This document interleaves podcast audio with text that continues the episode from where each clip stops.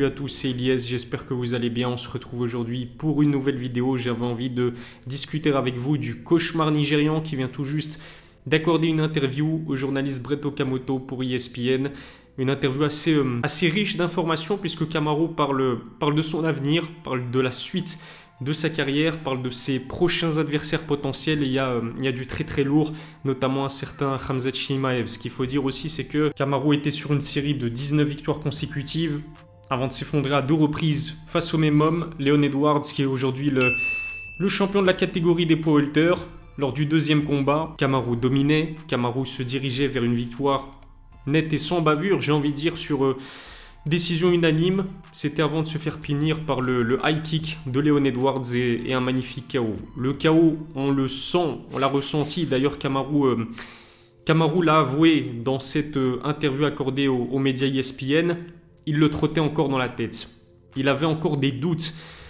Au moment où il est euh, rentré dans, la cage une troisième fois face à Leon Edwards, seulement quelques mois après euh, avoir encaissé le premier KO de, sa carrière, on l'a senti un petit peu hésitant et c'est tout à fait normal. On sait que Kamaru c'est une machine, que ce soit une machine physique mais surtout mentale. C'est vraiment un combattant qui est qui est très fort mentalement, qui est doté d'une psychologie assez particulière, un peu comme les plus grands athlètes de la planète, c'est un combattant qui est doté d'un esprit de compétition qui est vraiment exacerbé. On sait que Kamaru, tout au long de sa carrière, il s'est blessé à de multiples reprises, euh, notamment euh, bah, au début de sa carrière, lorsqu'il était lutteur.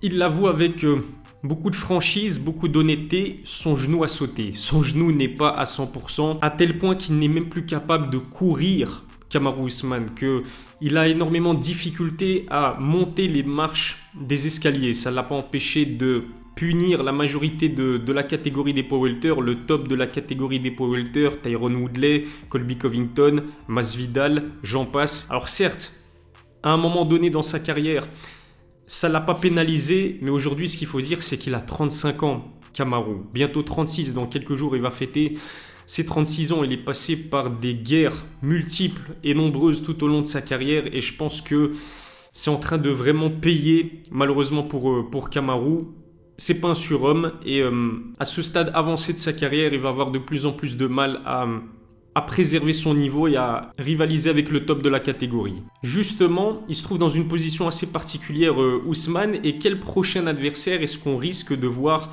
Kamaru euh, affronter à l'UFC les adversaires, il le dit lui-même, ils ne sont pas nombreux à être potentiellement intéressants pour la suite de la carrière du cauchemar nigérian, dont l'ambition principale et sans surprise de pouvoir remettre la main sur sa ceinture qui pour l'instant appartient du coup à Léon Edwards. Ce qui est sûr, c'est qu'un quatrième combat, une quatrième opposition contre le Britannique, elle a écarté. En tout cas en 2023, je doute qu'on puisse voir ce combat se faire. Et puis, faut dire aussi que Léon, il a déjà un adversaire programmé pour son prochain combat qui ne se fera pas en juillet à l'UFC Londres comme c'était prévu initialement, mais un petit peu plus tard dans l'année. Et cet adversaire, c'est bien sûr Colby Covington. Toujours dans cette interview accordée aux médias ESPN, Kamaru nomme deux adversaires potentiels qui l'intéressent énormément. Et parmi eux se trouve un certain Khamzat Chimaev. Alors c'est plutôt osé d'entendre Kamaru Usman dire qu'il a envie euh, d'affronter Khamzat Chimaev parce que Khamzat c'est quand même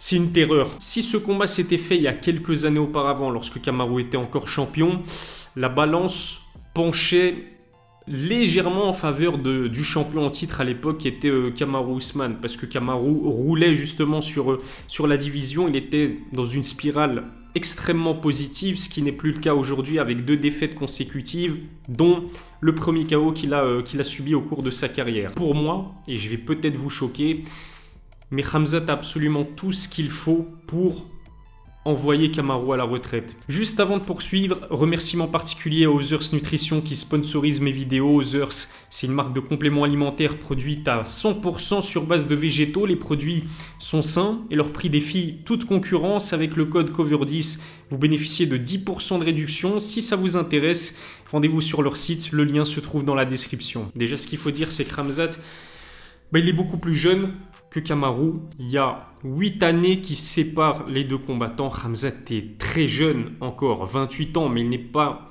jeune uniquement dans l'âge, il est aussi jeune dans un octogone. 12 combats seulement professionnels. Ce qui veut dire que physiquement, il est quand même bien plus en forme que Kamaru Usman qui est passé par de multiples guerres comme je vous le disais tout à l'heure et qui physiquement est loin d'être à 100%. Ramzat c'est quelqu'un qui est très agressif, très offensif lorsqu'il combat, il a envie de plier les choses assez rapidement euh, dans le combat. Ça tranche avec le style de Kamaru qui est un diesel, qui est plutôt lent. C'était flagrant aussi lors de son rematch contre Leon Edwards. Il était trop lent, même j'ai l'impression Kamaru. Qu'est-ce qui va se passer s'il se retrouve face à un, adversaire comme Ramzat qui stylistiquement parlant peut lui poser des problèmes parce qu'il est extrêmement fort en lutte, lutte offensive, lutte défensive. Bon, on l'a jamais vu parce que personne ne s'est osé à a essayé d'emmener euh, au sol. Son grappling, aucune comparaison possible avec euh, le grappling de Kamaru Usman. Est-ce que Kamaru, même si on sait que bah, le Nigérian est doté d'une défense des amenés au sol extraordinaire, mais est-ce que Kamaru sera capable de stopper la lutte offensive de, de Hamzat Shimaev C'est vraiment une question que je me pose. Et puis, s'il se retrouve au sol, est-ce qu'il sera capable de défendre les, tentatives de soumission de Hamzat On sait que Leon Edwards a non seulement réussi à amener euh, Kamaru au sol lors de leur deuxième combat, il a réussi à prendre le dos de Kamaru et lors de la trilogie, il a été capable de défendre la majorité des amenés au sol de, de Kamaru Usman. Si Leon Edwards est parvenu à faire ça sur les deux derniers combats de Kamaru,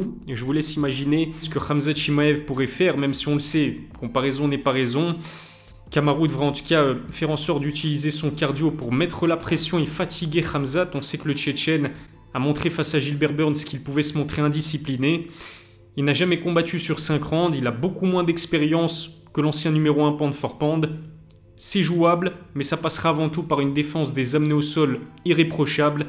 Après, face à un lutteur comme Shimaev et en connaissant l'état physique dans lequel Ousmane se trouve, ça risque d'être compliqué. Mais est-ce que ce combat va vraiment se faire? Moi personnellement, j'ai des doutes.